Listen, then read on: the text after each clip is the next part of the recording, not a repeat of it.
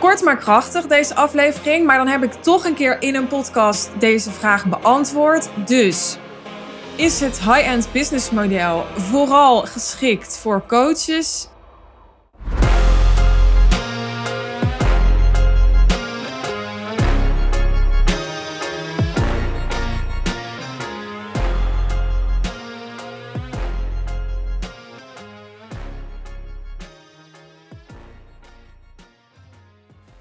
Wat voor type business kun je het high-end business model eigenlijk toepassen? Nou, ik kreeg laatst in een comment weer de vraag: is het high-end model alleen voor coaches of is het ook voor ander type bedrijven?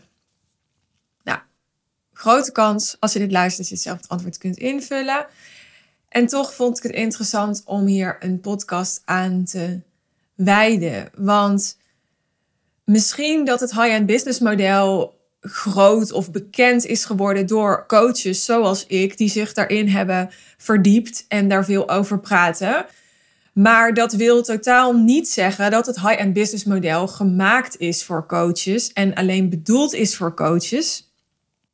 Waarom richt ik me dan uh, met name tot coaches en zie je misschien veel andere business coaches zich ook tot coaches richten? Nou, ik denk dat dat niet gek is dat dat gebeurt.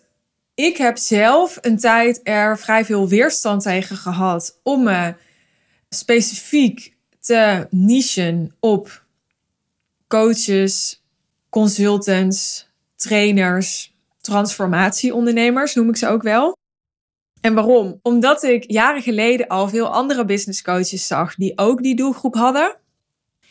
En het was door, ik herinner het me nog heel goed, een vraag van mijn eigen business coach. Hè, wat als je dat allemaal niet belangrijk zou maken? En als je allemaal niet zo naar die anderen zou kijken, wat, wat zou jij dan willen? Waardoor ik dacht, ja, ik wil me eigenlijk specialiseren in die groep. En ik zei het net al, ik denk dat het vrij logisch is, omdat die het allerdichtste bij mij stond. Ik daar het meest affiniteit mee heb. En ja, ik geloof dat een belangrijk kenmerk van een lucratieve niche kan zijn, het zijn allemaal geen wetten, maar het is wel iets wat veel voorkomt, dat het een groep is, dat je je richt op een doelgroep en je doelgroep is onderdeel van je niche, die heel dicht bij je staat, waar je veel affiniteit mee hebt, die je al veel tegenkomt, waar je je al mee omgeeft. En ja, wat gebeurt er vrijwel automatisch als je coach bent en je als coach positioneert? Dan ga je je in de coachingswereld bevinden. Dat kan bijna niet anders. Dus je gaat naar events die relevant zijn voor coaches, waar andere coaches komen die je daar ook ontmoet. Je gaat coachingsopleidingen volgen, waar je andere mensen ontmoet die ook coachingsopleidingen volgen en dus ook coach zijn of worden. Je gaat content lezen over coaches, waardoor je die coaches gaat kennen en daar eventueel mee gaat connecten op social media, omdat je denkt, hey, die zijn interessant en daardoor connecten ze ook met jou. En zo ontstaat er een netwerk van coaches. En uh, dat zijn dan de mensen die op een natuurlijke, organische wijze dicht bij jou staan. En ja, dat maakt het wat mij betreft niet gek dat dat dan ook een voor de hand liggende doelgroep voor je is. Die je goed kent, die je nauw aan het hart gaat. Uh, ja, waarvan je hun belevingswereld goed snapt, hun taal ook goed snapt en veel hoort. En ja, zo heb ik ook meteen de vraag beantwoord. Ja, hoe komt het eigenlijk dat veel business coaches, eventueel high-end business coaches, ik gebruik zelf het woord high-end business coach niet. Daar ga ik het in de volgende aflevering over hebben. Leuk. Waarom ik dat, uh, die term zelf nooit gebruik. Volgens mij kan je me daar in ieder geval niet echt op betrappen. Maar goed, waarom veel business coaches, waaronder ik, zich richten op coaches en andere ondernemers die nou, iets soortgelijks doen of in hetzelfde spectrum zitten als waar coaching onder valt. Het is dus nogmaals absoluut niet zo dat het high-end business model alleen op coaches toepasbaar is. Sterker nog, ik heb in het verleden al vaak voorbeelden gegeven als bijvoorbeeld de kapper. Je kan naar een, hoe heet die dingen? Basic kapper. Je kan naar een, uh, ik weet allemaal niet hoe ze heten. Je hebt van die ketens waar je zeg maar voor, wat is het, 20 euro je haar kan laten knippen. Weet je wel, met zijn stoplicht ervoor en zo. Of je kan naar een high-end kapper gaan en dan betaal je geen 20 euro, maar 200 euro.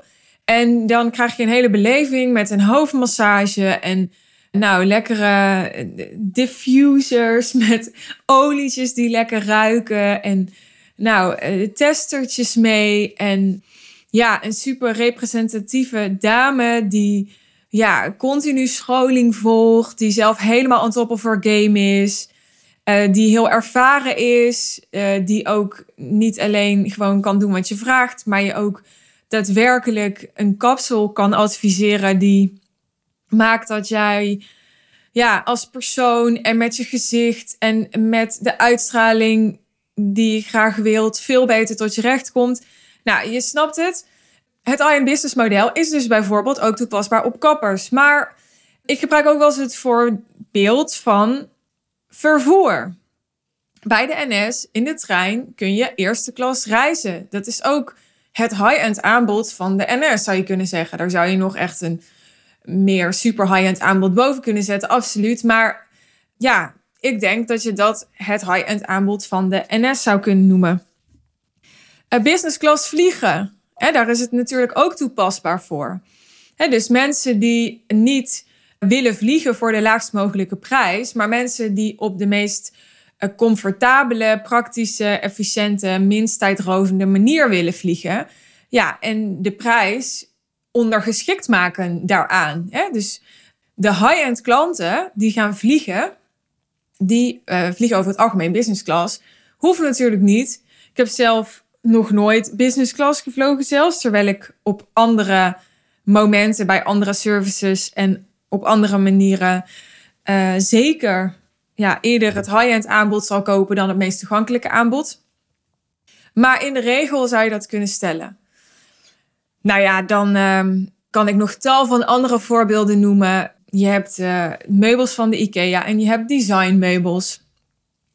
Je hebt um, ja, Fletcher hotels of NH hotels, ook ketens die toegankelijk zijn, die gestandaardiseerd zijn, die ja, relatief basic zijn. Prima, is al niks mis mee, maar niet gericht op een klant zoals die naar het Amstel Hotel gaat of een ander super exclusief hotel in Nederland. Hoewel ik niet weet of je het Amstel Hotel super exclusief kan noemen, maar in ieder geval luxe, je snapt wat ik bedoel. High-end is dus ook niet heel eenduidig. Hè? Het is natuurlijk niet altijd zo dat wat het meest luxe is, dat dat ook het meest exclusief is. En dat wat het meest exclusief is, dat dat het meest luxe is.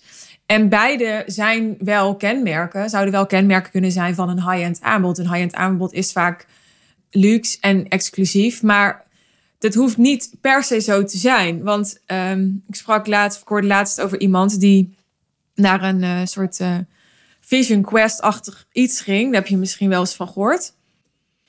En ja, dat betekende, ik geloof, vier dagen niet eten op een of andere berg. En dan nog één nacht niet slapen. En nou ja, en daar betaal je dan best wel een hoop geld voor. Voor iets wat juist totaal niet luxe is. Dus er is natuurlijk ook een soort high-end stroming van juist een heel primitief aanbod, omdat dat weer luxe is geworden in een wereld waarin er zoveel welvaart is en daarmee ook afleiding, zwakte, kwetsbaarheid en al die keerzijden die met welvaart komen.